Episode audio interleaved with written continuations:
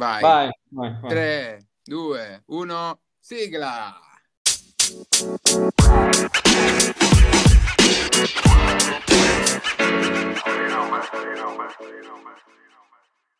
Vai, iniziamo, altrimenti Ah, scappano tutti. È bello iniziare infrangendo subito un bel copyright, mi piace, bella fresca. Bellissimo. Ma io comunque direi poi di fare anche un, non so, una playlist su Spotify su, con, eh, con tutte le nostre sigle inventate, perché sai che poi con l'editing ovviamente le vado a Ah, camuffare, Sì, però sì, La Piru Piru compilation. ci sta. eh, possiamo fare una bella compilation, secondo me spacchiamo, diventiamo Allora- miliardari. Ma guarda, scommetto quello che vuoi. Sull'onda di Sanremo rendiamolo solo un pochino più rock perché abbiamo capito che tira, e- oppure a stile Achille Lauro, qualcosa di pop, trash. E tu mettici due basi fighe e Luca, come hai visto, lui va, Siamo lui a parte. posto. Io, sì, sì, sì, mi dai là e ti arrivo sul do. Eh, mamma mia, sei proprio che professionista. Allora, Comunque, ho ascoltato- io l'ho ascoltata oggi quella dei Maneskin che hanno vinto, cioè non l'avevo neanche ascoltata ancora. Cioè non... Allora, io non ho guardato un 30 secondi di Sanremo, quindi- Mm, Manco io. Mm. E, e non, non voglio fare lo stronzo che ne parla male, eccetera, quindi non dico nulla, ma No, no, ma neanch'io. Io volevo solo dire, appunto, ho ascoltato quella dei Maneskin, l'ho ascoltata oggi perché ero, ero curioso e comunque mi piace. È bella. Ah, è vero che dice qualcosa tipo sono fuori di testa? Eh sì, Ok, una cosa sono del fuori genere. di Sì, sì, testa. guarda, l'ho, l'ho ascoltata una volta sola, quindi non è che me la ricordi proprio alla A me è piaciuta tantissimo quella del cantautore torinese Willy il Peyote. Willy Sì, Peyote. quella mi è piaciuta veramente Mm. tanto, perché un testo mi ha, mi ha preso e poi... Non l'ho- no, no, ti dico, ho ascoltato soltanto questa qua dei Maneskin perché sapevo che hanno vinto, allora ero curioso l'ho ascoltata. E il resto, le altre, non, non ne ho sentito mezza, praticamente. Ok. Sorvoliamo Sanremo. Che gra... ma starei mica, ma starei mica dicendo che Cosa? dicendo che sorvolare significa No, guarda, come l'hai introdotto, Flavio, meriteresti il premio critica, qualche cosa. Non so se ci apre... Sì, sì, sì, sei stato un grande, bravo. Sono, sono già diventato un premio super assist, altro che Ibra, qua c'è stato un assist, un assist della Madonna. Quindi, chi, chi meglio di noi tre sa sorvolare o volare? Io no, io no. Tu no? Tu no? A, a me avevano detto che tu ne sapevi Tra l'altro l'ha detto un uccellino. Cas- Caspita. Va bene. Hai una confessione da fare, Luca? Svegliamo, svegliamo, abbiamo creato, generato hype proprio a livelli incredibili. Sì, che se ne sono già andati via saranno- tutti dopo Sì, queste sì. battute che abbiamo fatto. Però vabbè. Cioè, c'è un gelo ormai in questa puntata. Possiamo dire che bene sì, la mia passione, lo sanno in tanti, quella di volare. E questa puntata magari ne parliamo un po'. Vediamo se vi stuzzica qualche, qualche idea, qualche domanda. Vi racconto un po' che, qual è stato il, il mio percorso perché ho ottenuto, mh, tra l'altro, quasi un mesetto fa anche l'abilitazione al mh, trasporto passeggero. Già un mese è passato. Eh, già quasi un Ah. mesetto, sì. Anzi, in Caspita. realtà oggi cos'è? Il 10 marzo, eh, adesso che stiamo registrando, e il 13 febbraio avevo fatto le- l'esame, quindi praticamente un mesetto scarso. Ok. Caspita, e qua- quanti voli hai fatto già in, eh, da, da quando hai preso questo brevetto? Da quando ho preso questa seconda abilitazione ho fatto abilitazione? ancora mm, quattro voletti in tutto, 3-4 voletti, sempre da solo, perché tanto con le restrizioni non si può, Eh, no, non si può fare granché. Però, ad esempio, in zona arancione sono consentiti i voli di addestramento, cioè per mantenere comunque l'addestramento, altrimenti sarebbe eh, stoppassero tutto quanto, sarebbe poi una carneficina. Appena eh, si risale, si rimette il sedere su un aereo. L'ultimo esame, l'abilitazione al passeggero, però si tratta di un percorso che è iniziato nel 2019, quindi durato un annetto, il primo step, cioè l'abilitazione basica per poter comunque iniziare a pilotare un aereo ultraleggero da solo. Il secondo step è quello poi di appunto prendere l'abilitazione al passeggero dove devi dimostrare il saper gestire altre situazioni, Che emergenze. sai fare le piroette. Beh, esatto, esatto. Sai spiegare come vomitare nel sacchetto al passeggero, insomma. Quello è... Ah, eh, beh, quello no. non è comunque facile, cioè sembra banale, ma in quelle situazioni di turbolenza, pressione, nervosismo, così così, beccare il sacchettino è comunque tanta roba. Che poi sugli ultraleggeri turbulenze penso ce ne siano abbastanza, perché eh, rispetto a un aereo di linea che comunque ha un certo peso, eh, l'ultraleggero penso basti uno starnuto per farlo muovere, no? Eh sì, tra l'altro oggi in pausa pranzo ho fatto proprio... Stavo volando. Un, stavo, stavo volando. fatto una, pra- una, pausa pranzo al volo. Vedi, noi, noi, poveracci eravamo seduti col nostro panino smorto, invece lui faceva pranzo sull'aereo, capito a che livello eh. siamo qua. Veramente non, non, mangiavo il panino per poter fare il volo. Perché... Hai dovuto uscire. Perché avevi finito i soldi. Perché sono poveraccio anch'io, quindi a sto giro... Ma scusa, posso chiederti una cosa? Tu, uh, cioè, da com'è che ti è nata la passione così per il volo? L'hai sempre avuta oppure l'hai, l'hai ereditata, non so, dalla famiglia, al padre? No, in famiglia non c'è nessuno. Mm, fin da piccolo anche non è che abbia avuto grandi, come dire, mm, grandi illuminazioni e credo che comunque cioè, ci fosse magari un, dire, un desiderio, sogno di fondo, magari che può essere un po' comune a tutti i bambini almeno credo questo, e poi da quando ho preso un drone, mannaggia quella volta, da lì è stata un'escalation. è stato amore a primo volo. Eh, cioè, esatto, il tuo esatto, desiderio esatto, è stato quello di diventare un drone, cioè volevi volare. è stata grande farò il drone. allora, scusa una cosa, Fantastico. io sono veramente curioso perché primo non ho mai volato, se non da passeggero ovviamente di linea come milioni di, di altre persone. E cioè, la prima volta che tu ti sei seduto lì in un aeroplano e ti hanno detto, boh, parti tu, no? Cioè, come ti sei sentito? Non ti sei cagato sotto paura? Beh, il primissimo volo sì, ma anche al decollo ho detto cazzo, se questa la... Ops, qua bisogna mettere un bip poi. Vabbè, ma non no, era un cazzo grosso, no. era un cazzettino piccolino, dai così. Fa meno impressione. Fuori onda, fuori onda. Flavio, poi cancella tutto, mi raccomando. sì, sì, contaci. allora, la, al decollo del primo volo è, è, stata quella la sensazione, ho detto, boh, qui è, è, un macello, proprio mi stava esplodendo il cervello, nel senso che fin da subito comunque il compito dell'istruttore è quello di... Eh, ed è, ho avuto modo anche di leggerlo sul manuale di volo su cui ho studiato, dove c'è una piccola parte già anche per chi magari ha intenzione di diventare istruttore, che ehm, appunto deve essere l'allievo a fare tutto, sin dal primo mm. volo. Chiaramente l'istruttore da, dal primo volo, cioè primo, ai primi voli ti, ti assiste parecchio, però eh, devi fare almeno al 60-70% tu le cose in pratica, quindi in realtà un po' come quando prendi la, la, la patente della eh, macchina, sì, no? quando sì. fai le prime prove, che comunque ti fa fare diciamo, la partenza e tutto quanto, però ti, ti assiste. No? Esatto, esatto, non può intervenire se non proprio appunto in casi, eh, uh, come dire, in cui... Di emergenza. Di emergenza o comunque poi diventerebbe un pericolo, insomma.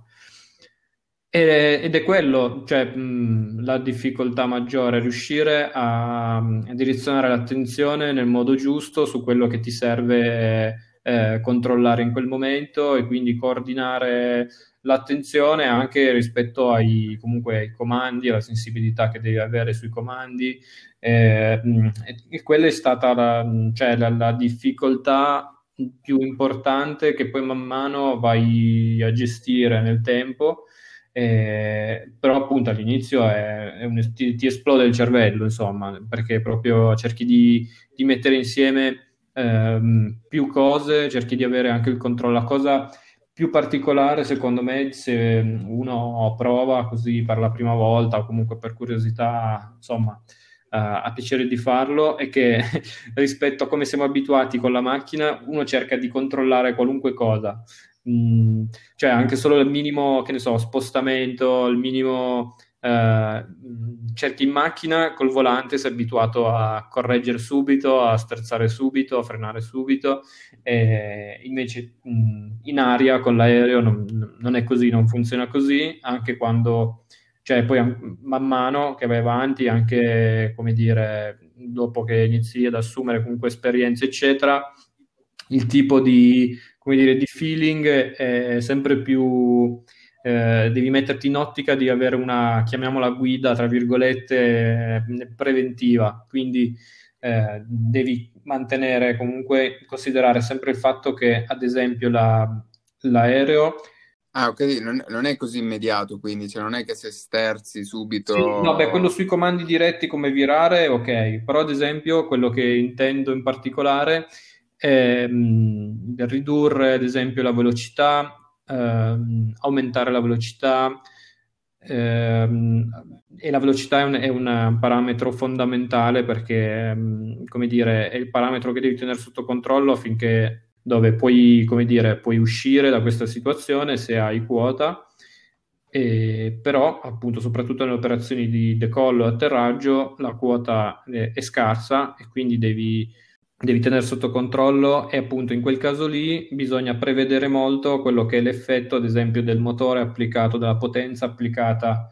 eh, in quel frangente eh, capire appunto se stai ad esempio perdendo quota e cercare di correggere, perdendo quota, perdendo velocità, devi cercare di correggere e anticipare un po' prima di trovarti nella situazione in cui poi magari ti, ti manca troppo, no? Quindi Insomma, devi prevedere il futuro, in poche parole. sì, sì, no, devi, devi, essere un pochino in anticipo, un po' alla fine se anche i mot- per i motociclisti, per i motociclisti attenti, quelli ehm, appunto che riescono come dire un pochino a prevedere anche le mosse no, degli, delle altre auto eh, trovo molto simile cioè credo ci sia una similitudine eh, utile in quel caso lì per capire no, questa ma, cosa ma senti eh, una cosa invece durante la partenza cioè perché io faccio ovviamente riferimento all'unico veicolo che conosco che è la macchina io mi siedo eh, metto in grano la prima e piano piano accelero no? fino a diventare ad andare in moto, piano piano poi cambio di marcia in marcia. Invece la partenza su un aeroplano, cioè c'è l'acceleratore all'inizio che è simile alla macchina, quindi che il motore va avanti fino ad un certo punto prima di prendere il volo? Sì, allora, come, mm, un po' come si vede anche nei film che fanno vedere sugli aerei di linea che c'è quella manetta mm, al centro, vabbè, è un po' diversa ovviamente la mm. nostra, però in fase di decollo tu metti tutta la potenza, cioè quindi metti a fondo tutta la manetta come se mettessi a fondo proprio tutto l'acceleratore e raggiunta una certa, velocità, una certa velocità di, che si chiama di rotazione, che ad esempio sul nostro aereo della scuola è di 85 km all'ora, puoi iniziare appunto a fare la rotazione per poter far alzare il muso e così staccarti poi da, da terra. Ok. Raggiunta una quota di 300 piedi, eh, rispetto alla, al campo di partenza, quindi 300 piedi in più di, di, altezza più che di quota, perché l'altezza è la tua distanza dal, dal terreno, la quota si intende invece la, l'altitudine, quindi rispetto al livello del mare. Eh, puoi fare una prima riduzione della potenza e mantenerla fino a quando non decidi di livellare, quindi andare in volo orizzontale rettilineo dove tu poi vai ad applicare la potenza in base alla velocità che vuoi mantenere e quindi poi in funzione magari delle manovre che devi fare, cioè se poi dovrai, se devi perdere quota, cioè ad esempio eh, si calcola, come dire, la potenza da applicare si, mh, mm, si, regola in base ai giri motore, quindi mh, mm, facendo riferimento sempre a questo aereo della scuola, puoi andare dai più di 5.000 giri, che è il massimo della potenza che metti in decollo, poi 4.000 giri è la, la regime diciamo, di crociera medio standard, se devi scendere di quota abbassi a 3.000, se devi alzarti di quota eh, metti di nuovo 5.000 giri. Ok. Quindi è un, è un, costante poi comunque a volte aggiustare un po' la potenza e come, come dire l'inclinazione dell'aereo, del muso dell'aereo per poter mantenere il volo rettilineo, per poter magari soprattutto anche quando c'è un po' di turbolenza per poter restare stabile. Ma senti una cosa, io quando sono per strada e con la macchina giro a destra, con il volante, le ruote girano a destra e così io posso curvare. Sì Quando invece tu sei sul, nell'aeroplano e hai eh, la cloche, si chiama il, il volante, diciamo così, dell'aeroplano? Sì, sì, cloche oppure ad esempio barra, semplicemente, perché su l'aereo, ad esempio, come il nostro, che è un Tecnam P92, c'è una barra centrale davanti al sedile, mm, su tutti e due i sedili perché doppi comandi. E, e quando io ruoto quella barra su un aeroplano, che cosa accade? La... Cioè, per curvare l'aereo a destra o a sinistra, che cos'è che accade esattamente quando uh, girate la barra?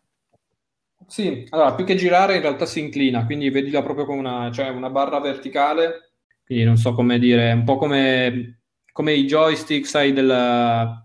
attiva dei, dei, meccanismi sulle ali, quando tu vuoi virare a destra o a sinistra, quindi metti che vuoi virare a destra, inclini la barra a destra, che cosa succede? Ci sono degli alettoni. Mm-hmm. Ehm, allora, quello sull'ala di sinistra eh, si abbassa, quello sull'ala destra si alza, quello sull'ala sinistra che cosa fa? Aumenta la resistenza e la, la chiama la portanza che è la capacità di generare, di, di, di volare diciamo dell'ala e genera anche resistenza, quindi l'ala, l'ala sinistra si alza e l'ala destra invece al contrario si abbassa. Poi c'è anche una pedaliera, ci sono due pedali che appunto con i piedi vai a gestire per poter comandare invece il timone di coda. Perché quando tu viri a destra, eh, che cosa succede? Si innesca anche un effetto secondario e può essere una manovra intenzionale, si fa un po' diversamente in realtà, però un assetto, come dire, di volo si chiama scivolata d'ala, dove l'aereo praticamente avanza con un'ala e tu mantieni, cioè con, un, con, un'ala un pochino più avanzata, quindi l'aereo è un pochino di traverso, eh, quindi il muso dell'aereo non è dritto, ma tu stai avanzando in una direzione con il muso di traverso. Eh, questo si, si, utilizza per fare resistenza e per scendere di più quando magari sei in fase di, anche di emergenza, quindi, cioè, quando sei in fase di emergenza per poter arrivare subito a un campo per atterrare. Quindi in quel caso lì, se sei troppo alto, troppo veloce, quella, la scivolata d'ala ti permette di, di, perdere quota, ma non acquisire troppa velocità perché altrimenti non, non, riusciresti ad atterrare o comunque magari non hai spazio e appunto non, non finirebbe bene. E, ehm, quindi, tornando alla virata, devi col pedale devi accompagnare eh, con il piede destro, in questo caso, se vuoi virare a destra, per far sì che il, il timone di coda giri a destra e ti mantenga quindi poi sempre allineato al flusso dell'aria. Per farla breve è semplice, quando vuoi virare a destra o a sinistra devi dare barra a destra o a sinistra e contemporaneamente usare il piede destro e il piede sinistro per utilizzare anche la coda e far sì che l'aereo sia sempre coordinato e, ehm, e segui sempre il, il, dire, il, il flusso dell'aria che, sta, che lo sta investendo, in modo che non si creino quindi maggiori resistenze, che non si creino assetti, come dire, sporchi, tra virgolette. E, come dire, è, è, il modo in cui si dovrebbe volare. Poi a volte all'inizio, soprattutto, non è facile perché non riesci subito a coordinare, eh, come dicevo prima, l'effetto un po' ritardato, quindi magari non ti accorgi proprio immediatamente, soprattutto all'inizio. Ancora adesso a volte, ad esempio, faccio fatica, non è, non è proprio subito immediato. Quindi è quasi, è quasi una danza. Eh sì, un lavoro di, è un lavoro di precisione. Eh, dopo un po' diventa bello, poi soprattutto in inverno, che l'aria è molto ferma, è molto densa, anche dove l'aereo appunto diventa eh, non dico un bisturi, un, un coltellino svizzero, ma diventa molto più facile eh, appunto fare attenzione, essere, volare, come dire, puliti, si dice in gergo. Ok, quindi tu dici che è più facile, diciamo, volare d'inverno? Spettacolo, no, eh, sì, infatti sono, in realtà poi nel manuale sono tutte cose che ci sono scritte perché ad esempio se tu devi sempre valutare da dove da dove decolli e quanto peso hai. Quindi, per esempio, se sei, poi vabbè, questo chiaramente per quanto, soprattutto per quanto riguarda l'aviazione generale, l'aviazione commerciale, eccetera, dove inizi ad avere eh, carichi importanti e magari eh, ci sono aeroporti nel mondo che sono a un'altitudine elevata, no? Quindi cosa succede? Che a un'elevata altitudine l'aria è più rarefatta, quindi rende meno, rende meno sia il motore sia l'ala e se, se ti trovi in estate, quindi, ancora, quindi aria calda, ancora peggio, e quindi se hai tanto peso devi iniziare a farti due domande e capire, ok, cosa, cosa posso fare? Posso magari capire se buttare il passeggero esatto, giù. oppure comunque cercare di ridurre il peso quando è possibile, oppure non volare nelle zone, nei momenti centrali o comunque, ecco, per quanto riguarda quello che faccio io, se ho un cugino che pesa 120 kg e vuole venire a farsi un voletto insieme a luglio o agosto, magari non, non andiamo ad Aosta, uno, eh, due, non partiamo proprio nelle ore centrali perché fa, fa molto caldo e quindi insomma è, di sicuro eh, quello è, il parametro no? anche per, per capire dove, quando è meglio volare e maggior sicurezza perché coincide molto, sì. Ah, ok. Sì, sì. Ma a me, ti dico, la, la, la cosa che che in primis, vabbè, tra tutte queste cose qua che mi hai detto, ovviamente che non, non pensavo minimamente, ma immaginavo che comunque non, volare non era una cosa semplice, come dicevamo prima, l'esempio della macchina, ok, devi solo girare il volante, ma alla fine sei comunque per terra. Uh, lì invece stai volando, quindi già in primis stai combattendo contro la forza di gravità e quello già è una gran cosa. La cosa che a me spaventa in primis, proprio se, se dovessi guidare io l'aereo, pilotare io l'aereo, sono tutti quei comandi. Cioè io mi immagino appunto l'aereo con mille, mille pulsantini che ho, ho, spie che si accendono allora, e io già lì eh, la... un po' nel panico. No, è, Soprattutto a ricordarteli tutti, ma tu ti metti i post-it per dire questo no. Beh, questo allora sì. all'inizio, la, infatti, la, la, maggiore difficoltà, quello che ti fa esplodere la testa è quello, nel senso che dici, ok, devo, devo controllare questo, eh, devo controllare quello, uh, ok, questo ok, questo sì, questo c'è, questo, questo boh. Le ali ci sono? sono Però, sì, ci sono. Come okay. dire, dopo un po' poi ti ricordi anche, inizi a ricordarti, non dico chiusi, ma quasi. Come la macchina, che all'inizio magari ti sembra stranissimo dover sincronizzare pedali, volante, cambia la marcia, ok, però appunto se devo fare un paragone, nell'auto ti devi ricordare, diciamo, meno cose, no? E invece lì sull'aereo comunque oltre a, ripeto, sfidare comunque la gravità, perché sei comunque sospeso in aria, eh, ci sono veramente tantissimi fattori, oltre a quelli che hai elencato tu prima, appunto la prima cosa che mi è venuta in mente sono tutti quei comandi. Sì, sì, e, sì, eh, ma allora poi oh. per quanto riguarda mm, me, quindi il, il, il VDS che appunto significa volo da diporto sportivo, eh, sono aerei ultraleggeri, ci sono molti meno comandi, quindi non è come No, come il Millennium Falcon. Non che... si parla proprio di astronavi, diciamo.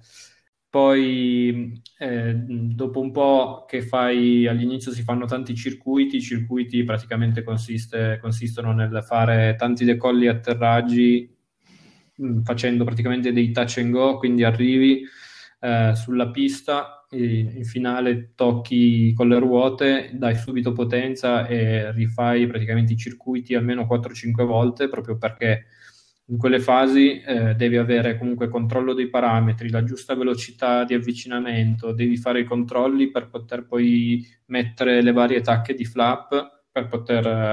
Eh, non sto già più capendo niente, raga. Io sarei già schiantato qua. Eh, sì, all'inizio, appunto, all'inizio veramente ti, ti, richiede scendi che hai la testa proprio al cervello fritto No, che un'altra domanda invece che mi, che mi, mi sorgeva era anche questa, eh, ma invece corsi di paracadutismo ve li fanno fare, ve li richiedono, perché comunque è pur sempre considerato, almeno secondo me, secondo il mio punto di vista, un po' diciamo no una, una no no non si no? no allora praticamente in queste mm, per il VDS cioè non, non sali in aereo con i, con i, con con i paracadute no non è previsto ehm, allora, anche perché si può volare. Mm, allora, intanto ci sono delle, delle, delle zone di volo dove si può volare ovviamente sempre in base alle indicazioni, e delle indicazioni precise e non possiamo comunque, come dire, andare più di mille piedi sopra il terreno. Quindi in media, quella è la, cioè in media, quella è, okay. la, è la, possibilità che abbiamo. Eh, e sempre in base comunque alle indicazioni rispetto alla zona di volo in cui stiamo, eh, che stiamo sorvolando. Quindi a distanza dal terreno non, non è che proprio eh, consenta grandi, grandi cose. Mille piedi sono in metri, cioè in, me- in metri, come dire, il calcolo è un terzo, e quindi si tratterebbe di circa 300, okay. 3, 369, quindi 300, un pochino più di 300 metri.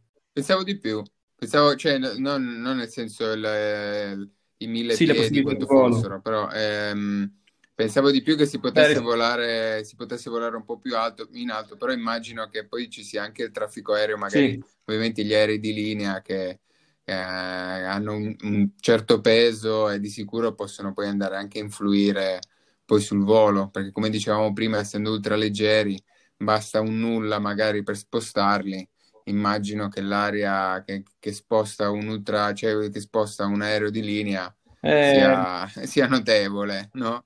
Un po' come, come magari la, la, crociera, la nave da crociera che, eh, sì. passa a fianco alla barchetta. no? sì, sì, e poi appunto per agevolare, comunque ci sono appunto, noi possiamo volare solo negli spazi aerei non controllati dove appunto non ci sono enti di controllo, quindi il traffico okay. non viene, come dire, controllato, regolamentato, e non ci sono enti a cui possiamo fare riferimento, ma questo proprio perché anche per agevolare appunto gli enti di, eh, del traffico di controllo, anche perché sennò deve, sarebbe impossibile okay, su okay. tutti quanti po- possono volare tutti insieme, pensa già le torri di controllo degli aeroporti più grandi magari sono, hanno un bel carico di lavoro, figurati se, se tutti quanti si possono transitare, insomma. Sì, sì. No, ma che poi tu l'altro giorno mi dicevi che ovviamente da, da, da bravo masochista quale sei, cosa fai? Ti guardi tutte le varie serie, tipo indagini ah, e qua ti volevo, bravo. Cose, giusto? Eh sì, e che, io, mi, io, infatti gli ho detto, ma porca miseria, ma proprio tu che sei sempre lì sopra sto aeroplanino bello leggero, piccolino, ti ma vai a guardare proprio lui che giustamente lì che è interessatissimo, ma si, impara, si imparano allora, cose magari o no? Eh, sì, sì, è più che altro anche per quello, nel senso comunque è interessante per certe cose, a volte, eh, ma in realtà sì, sono cose che non, non ti toccano, cioè poi nel nostro mondo toccano poco, sì, di, sì, esatto, di aerei di linea, di linea eh, dove si parla anche in periodi che praticamente, eh, cioè in cui anni 90 o prima, in cui comunque l'aviazione era quasi una, non dico una, un settore sperimentale, ma tante, ad esempio guardando proprio indagini ad alta quota, ti accorgi di come tante cose sono state poi migliorate o riprogettate, però solo dopo degli incidenti, quindi dici caspita, eh, fin, fino a quel momento magari è volato in un certo modo dove magari un aereo era, poteva essere una, una bomba d'orologeria. E ad esempio un paio di incidenti, adesso non, non mi ricordo nello specifico quali, ma comunque in anni abbastanza, nei primi anni dei, dei voli commerciali eccetera, ci sono stati due casi in cui gli aerei sono esplosi perché uh, eh, ci sono stati problemi di decompressione ah, e decompressione esplosiva per cui la perdita d'aria di pressurizzazione ha, ha fatto sì che l'aereo poi eh, esplodesse. Così come anche tecniche di um, cioè le strutture anche delle fusoliere erano state poi rinforzate in un determinato modo con un telaio un po' eh, così come dire arreticolato perché c'è stato un caso in cui cioè adesso uno ride però eh, mh, praticamente le, mh, si è aperta la fusoliera nella parte alta quindi come se fosse diventato un cabrio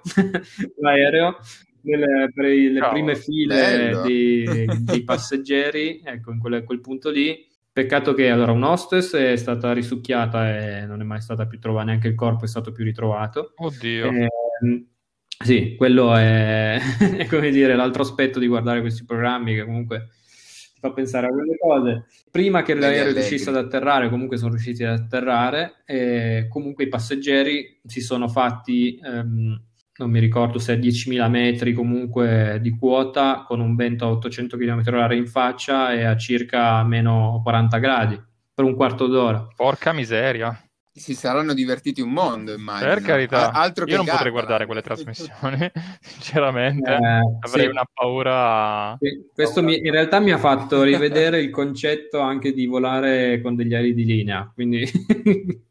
dato controproducente da dove Ah, quindi adesso ti fidi di più, sì, del, sì, sì, fidi di più del tuo ultra No, però sì, che... ci sono a volte interessanti okay. perché comunque spiega fenomeni anche atmosferici per cui ci sono particolari tempeste temporali, eh, situazioni di vento per cui delle correnti discendenti sono in grado appunto di tirar giù una, un aereo di linea e quindi dici caspita, eh, cioè, diventa molto interessante proprio per, per, cioè, per chi vola, magari comunque può essere interessante perché...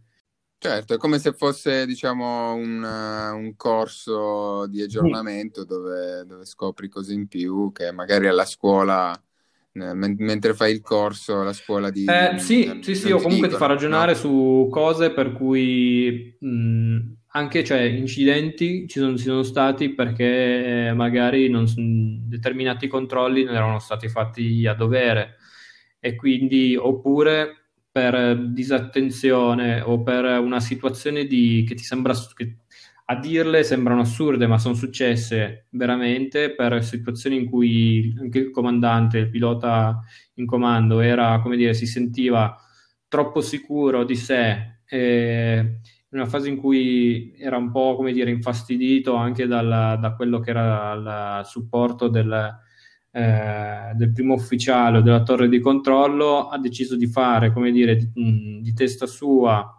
senza però poi prestare attenzione al, com, dire, computer di bordo, quindi alle indicazioni che stava ricevendo, eh, ha portato l'aereo a fare un cambio di direzione facendo una virata eh, eccessiva, diciamo, e mandandolo poi in una situazione di nebbia, di nebbia nuvole, eh, scarsa visibilità contro, diretto contro una montagna. Oh cavolo! E dici, caspita, ma è possibile che una situazione a quei livelli anche la, dire, la condizione psicologica possa veramente eh, essere troppo certo, sicuri, certo, non fare le, mh, appunto dare cose per scontate, mh, appunto, sono comunque ottimi spunti di riflessione, insomma, quindi a volte è meglio non guardarlo troppo, però in altri casi Sì, io ero curioso di sapere se lui aspetta, ha anche un patito di, di film di, sul volo, cioè, perché praticamente Hollywood ne ha sparati non so quanti di... Ma io infatti detto sinceramente, sai cosa mi immaginavo? Mi immaginavo che lui mm. si fosse avvicinato al mondo del volo dopo aver visto Top Gun ha detto ma anch'io voglio caricare, anch'io voglio caricare come un dannato, come fa Tom Cruise, scusa, eh, non lo allora so. devo imparare a volare. No, eh, in realtà appunto non è, non è che siano proprio i film o altro, però di sicuro ad esempio adesso li guardo con molto più piacere, eh, ad esempio Flight, eh, Sully, poi vabbè chiaramente Top Gun che è grande classico, ma eh, oltre a questo mh, mm, direi molto flight, molto bello e anche Space Cowboys che è un è, secondo me un po' un cult girato, prodotto da, da Clint Eastwood con Ah, quello dove, quello dove sì, il, Barry Seal diciamo, si chiama. È, stra- è tratto da una storia vera. Ecco, lì sarebbe okay. il mio sogno per il futuro impiego. eh, Pablo, se ci senti. Quindi eh, annuncio, mi propongo come... Ah, perché infatti era l'altra mia domanda, era proprio quella, ho detto, ma scusa, ma qual è poi l'obiettivo futuro? Ora mi, mi hai risposto, hai visto? Eh, no, beh, se guardi il film è allucinante perché come anche penso sia stato nella realtà, lui poi non sapeva dove mettere i soldi che che guadagnava facendo quel lavoro. L'unica cosa, ecco, mi sono perso il finale, devo ancora finire di vedere, eh, chiaramente fa una brutta fine, sparisce, e quello è un po' il, è l'altro lato della medaglia che sì, diciamo. bisogna considerare. Diciamo che il datore di lavoro era un po', diciamo, un abituato. Ma tu hai anche visto l'aereo cose, più pazzo vabbè, del mondo? Uno dei film più no? simpatici. Cosa? No, quello è un cult, ragazzi. Se non lo avete visto, quello, quello, l'avevo visto anni e anni fa, ma sinceramente non, mi, non me lo ricordo proprio perfettamente. Sì, Pasca... è, un, è un film vecchio, eh? ridere, ma e... non, me lo ricordo. Ambientato su un aeroplano. Sì, sì, sì, sì, mi, sembra, sì, mi, mi sembra, che sia anni 80, anni 80. Ambientato su un aeroplano, ovviamente come Hollywood, ma è una parodia dei film disastrosi di Hollywood, dove c'è, sai, il, il classico problema all'aeroplano e eh, tutto, cioè il pilota, il coraggio del pilota più le, le cose del momento, lo... vabbè, non voglio spoilerare alla fine perché comunque eh, è da vedere questo film, però boh, mi è venuto subito in mente quello. Ma invece io volevo poi chiederti, quindi lo step successivo adesso qual è? Sì, il una, Millennium Falcon, X, magari. Shuttle, qual è? Eh no, vi, visto tutta la space economy, eh. tutto questo boom del andiamo super figo. Marte, Ma allora, parlando dicendo, sempre in termini magari... a livello magari invece di, di business, okay. potrebbe essere interessante comunque tutto questo per cercare di capire se mh, mm, domani, i, ad esempio, taxi, i taxi aerei possono essere un'opzione sto già vedendo una serie di startup che stanno creando dei velivoli, vabbè, alcuni sembrano proprio dei, dire, dei droni mh, mm, di dimensioni adatte per il trasporto delle, delle persone, altri sembrano, hanno, mantengono dire, le fattezze di un, di un, aereo, quindi hanno ad esempio delle ali, hanno due ali con dei rotori elett- totalmente elettrici, quindi eh, tutto a batteria totalmente elettrico e che però appunto hanno, sono pilotati come degli aerei o comunque avranno anche la possibilità di atterrare e decollare in verticale e magari possono essere una soluzione anche per il trasporto la mobilità. Classica, diciamo, auto volante in realtà potrebbe essere... Eh, esatto, esatto. Poi tanti, ci sono diverse start-up che stanno spingendo in quella direzione. Eh, poi ad esempio c'è Rolls Royce sì, io anche avevo visto uno dove lo usava sì, tipo a Dubai, moto, bravo, una moto, moto drone, mm. un mix. Eh, okay. Quindi non, non, cioè, non, sarebbe male vedere che cosa succede e magari capire se questo, questa come dire, competenza, tra virgolette, può essere impiegata in questo modo. Negli ultimi anni ovviamente c'è stato questo boom delle, delle auto elettriche, oggi guardavo anche un, un, un, video su YouTube di, della presentazione della, della, nuova Audi totalmente elettrica, la, la e-tron. Eh, nel mondo del volo eh, in realtà ci sono, del, ad esempio, volo, c'è già un, un, trale- c'è un, costruttore che si chiama Pipistrel e che ha, ha, creato un primo ultraleggero totalmente elettrico, ah, sì. tutto nero e il simbolo di Batman. Eh, sarebbe, sarebbe bello, sarebbe molto bello. Allora lo compro. E, no, sì, è totalmente elettrico, l'unica cosa è che adesso l'autonomia è ancora bassa ed è però un ultraleggero, uno dei primi ultraleggeri totalmente elettrici e poi invece ad esempio anche Rolls Royce dovrebbe fare un test di volo prossima a breve in realtà, mm, forse maggio, giugno si parlava qualcosa del genere o comunque anche prima e mh, mm, di un primo aeroplano mm-hmm. elettrico invece con un un'autonomia molto più, cioè, molto più alta, comunque in grado di percorrere una distanza di circa 1200 km e che in realtà in ambito di aviazione generale commerciale è comunque ancora una soglia bassa. Però permetterebbe ad esempio collegamenti breve, brevi tratte eh, potrebbe magari consentire di farlo iniziare a trasformare il trasporto aereo da, appunto, da, cioè a zero, farlo diventare a zero emissioni, insomma.